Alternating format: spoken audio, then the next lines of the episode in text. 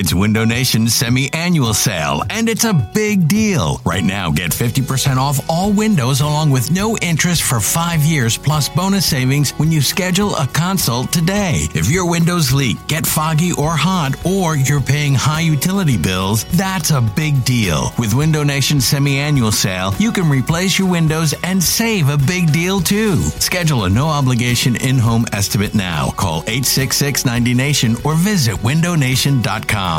This episode is brought to you by Progressive Insurance. Whether you love true crime or comedy, celebrity interviews or news, you call the shots on what's in your podcast queue. And guess what? Now you can call them on your auto insurance too with the Name Your Price tool from Progressive. It works just the way it sounds. You tell Progressive how much you want to pay for car insurance, and they'll show you coverage options that fit your budget. Get your quote today at progressive.com to join the over 28 million drivers who trust Progressive. Progressive Casualty Insurance Company and Affiliates. Price and coverage match limited by state law. It's the most anticipated WNBA season in history. And you know what that means. Court is back in session. Welcome to Queens of the Court, an Odyssey original podcast. I'm your girl, Sheryl Swoopes. And I'm Jordan Robinson. All WNBA season long, we'll be bringing you interviews with star athletes, analysis on your favorite teams, and lots of hot takes. Order, order in the court. Follow and listen to Queens of the Court on the free Odyssey app or wherever you get your podcasts. I am Todd the Haas Stewart, joined by Sergeant Dan of the Air Force in here. He wanted to hear what John Barchard has to say. We had Neil Coolong, of course, his brethren from uh, SB Nation on from BehindTheSteelCurtain.com. Steelers notorious for not making a lot of moves. Uh, the Eagles, on the other hand, at this point, have been a little busier than the Steelers, John Barchard. Just a little. Yeah, I mean, like what? Well, my first thought, honestly, my first thought on Tuesday when the when LeSean McCoy deal went down, I said, "Well, what are we going to talk about now? And what's the new opening for for Todd? Like he's gonna he can't say LeSean McCoy's the best you know running back ever because now he's in Buffalo where Rex Ryan uh, you know apparently is going to uh, well destroy his career, but." Hey, he's getting paid for it. Sixteen million dollars this year is, is is all good by him. So see, he's been, uh, it, he still may be the best player that ever laced him up if I pick him on my fantasy team because my fantasy team has no no no no loyalty, none whatsoever. None. exactly, exactly. Yeah. Well, that's uh, well, that's the thing. I mean, people are.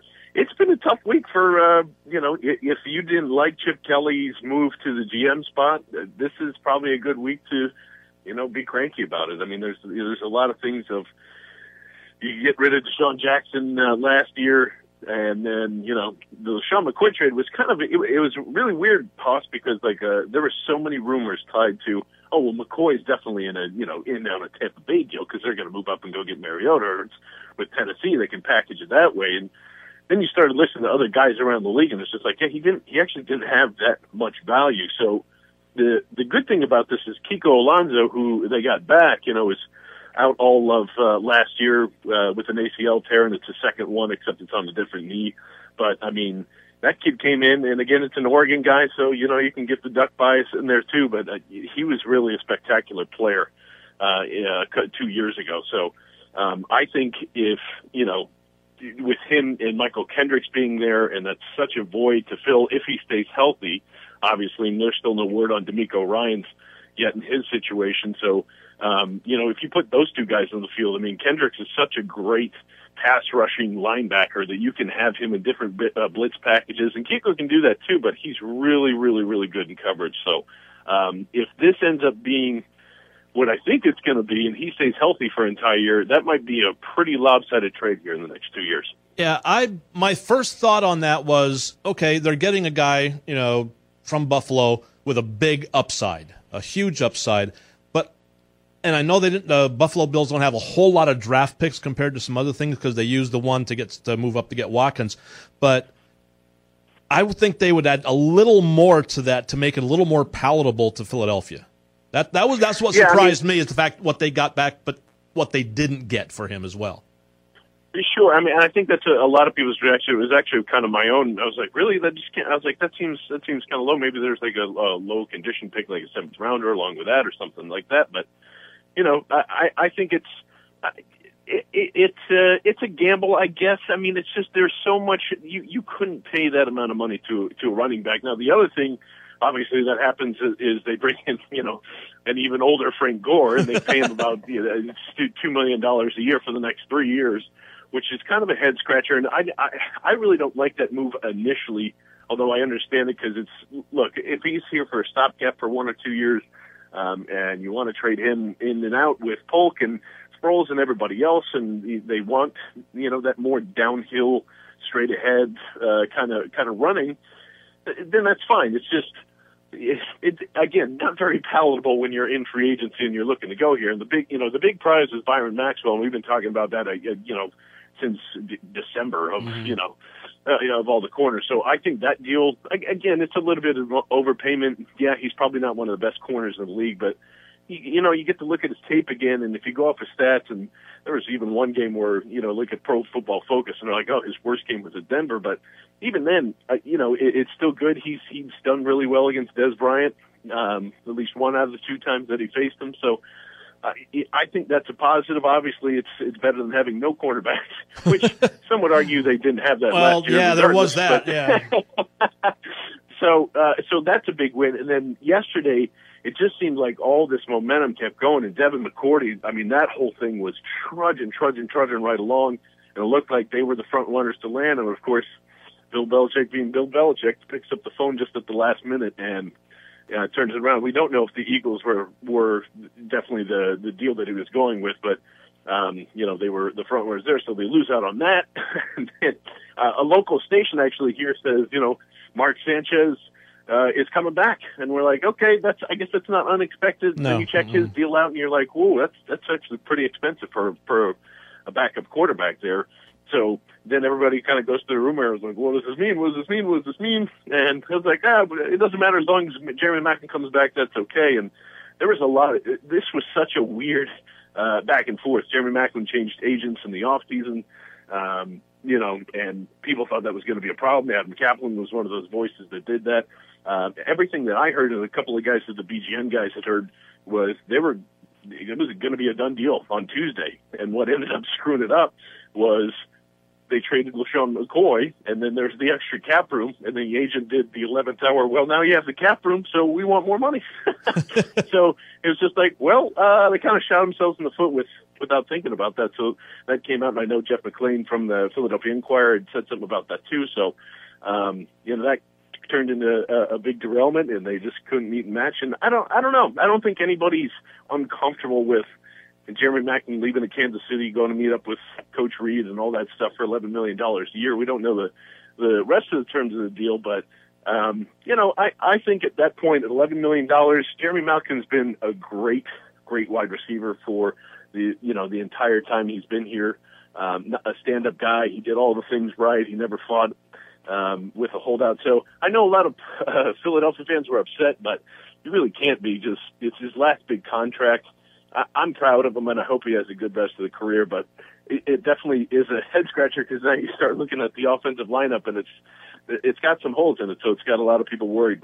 Well, one of the big holes is at quarterback, or at least a big question mark right now, because Nick Foles, that name has been resurfaced again in the past 24 hours in the trade rumor mill. Uh, still looking at the St. Louis Rams as suitors for Nick Foles? I mean, that, that, that came out today. Uh, Benjamin Albright, you know, had said that he's been saying that since January. And I remember the last time I had talked to you that you know, I was 100% sure that they were definitely calling people to to see if it was even possible. Now, now we've gone a step further, and all all pretty much of February, uh, you know, Kelly and everybody else was was calling Tampa Bay and was calling Tennessee and um, trying to set up something that would go. And and, and now it's gone to the point of like you've heard so many different scenarios of how they can get up there and how they can do all that other stuff. Um, but it's it, it, what I do want to tell everybody is it, the thirst is definitely real, and I've been told multiple times Chip is not leaving the draft without him. So uh, you know, as much as um, it might not be the greatest idea, and I think that's the next kind of shoe to drop is like, okay, if they're going to do this thing, how much is it going to cost? Um, and there's, you know, everybody has their out from outrageous totals to you know, three picks and three players and to all this other stuff. But um, uh, no matter what kind of happens here, you can have all the picks and players you want in the world, but if you don't have a quarterback, like it doesn't it doesn't matter. People always kind of stretch and go to well, look what look what the Redskins did to uh, you know with St. Louis and that, and that whole trade, and you know I mean St. Louis has got some good players, but they you know they're still stuck with Sam Bradford and they mm-hmm. don't have a quarterback, so it really doesn't really doesn't matter. You can't advance forward. So I, again, I'm all I'm all for it. I I think that's uh, that's almost uh, as close to a home run as possible. And if it if it wasn't for the fact that they're they've known each other for such a long time and that he did play at a high level uh, in college in a system that's very familiar to Chip Kelly, I you know. If it was, you know, Jameis Winston, then no. There's a lot of red flags there. There's, it's just like, uh, yeah, there's, there's not necessary. So, um, uh, buckle in, bud. Yeah, that's for sure. It's, it's going to be an ex- uh, extremely crazy uh, draft period. I know we're all going crazy already, and free agency hasn't even really started yet. So and it's going to be pretty interesting the next couple of weeks. And the one thing, let's go on the assumption here that the inevitable, or at least the, the likely, or the the pie in the sky wish happens, is that Marcus Mariota does become a Philadelphia Eagle. Uh, he's going to be comfortable immediately in that offense. That's going to ease the pain of some of those growing pains he's going to be going through as well. The question is, will that ease any of the pain of the Philadelphia faithful? Uh, you know, initially, I don't, I don't think so. Uh, um, but uh, for a, lot of the, uh, it's like a 50-50 almost. I think you know, it's just uh, a lot of people want to build up the defense, and I think that's what they're trying to do in free agency. Here, I mean, I was just kind of, you know, we we all had that moment where like, wow, if you get McCourty and if you get Maxwell, and you kind of have that secondary and maybe get you know uh, a decent uh, mid-level cornerback on the other side, that's pretty formidable. And then you look at the front seven, what they've done there is like, wow, that's a, that's a pretty good defense.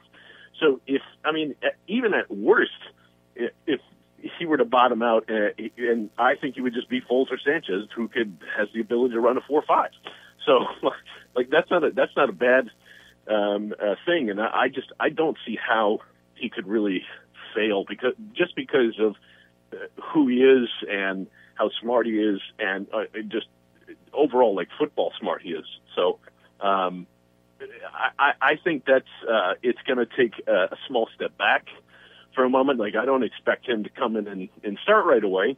Um, as much as like even if Chip Kelly were to you know sell the farm, I think that's why Sanchez is re-signed in there. I think he's there to you know, guide them through the first four, five, six games, whatever it's going to take here to go and maybe maybe win seven, eight, nine, ten games somewhere around there, and maybe miss the playoffs. But from there, just kind of pivot and move forward because you know, depending on how much they have uh, left over and what they can do in free agency, I, I just think the sky's the limit. If you can put uh, that in there, it fills more holes. The quarterback fills more holes than anything else you could put on there. So um, I think eventually people would get excited. Well, I'll tell you what, uh, Sergeant Dan from the Air Force is here, and you put a big smile on his face when you said, even if it costs him, you know, a trip to the playoffs next year. And he, he started to beam there for a second, you know? Yeah. Dan, uh, it, has been a while, my friend. I know it's, uh, I, it, I can't really rag on anything uh, that the Cowboys are doing other than, like, you know, they, they, the DeMarco Murray looks like he's going to be gone. That's Bryant's tag, so that's that's pretty same same there. I was going to say, that's um, nothing new know. there.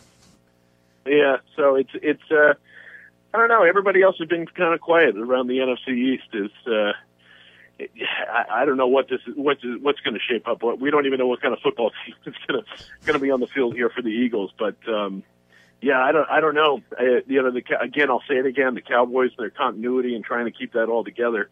I, I, I think it's just Ron Rivera from from last year. They were able to do something well. One with two guys on contract, to, you know, contract years. They ran DeMarco Murray into the ground.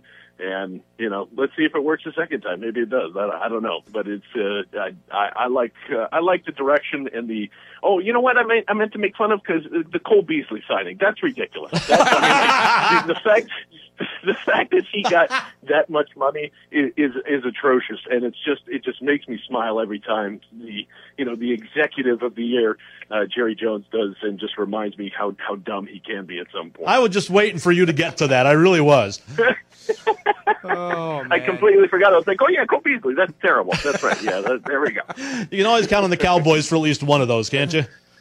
exactly. All right, John Barchard, we appreciate it, bud. We'll be in touch, of course, as uh, the news dictates, and as we get closer and closer to the draft, we'll see how this whole thing shakes out with the Philadelphia Eagles. John Barchard from Bleeding Green Nation is always a pleasure, bud. We'll talk soon.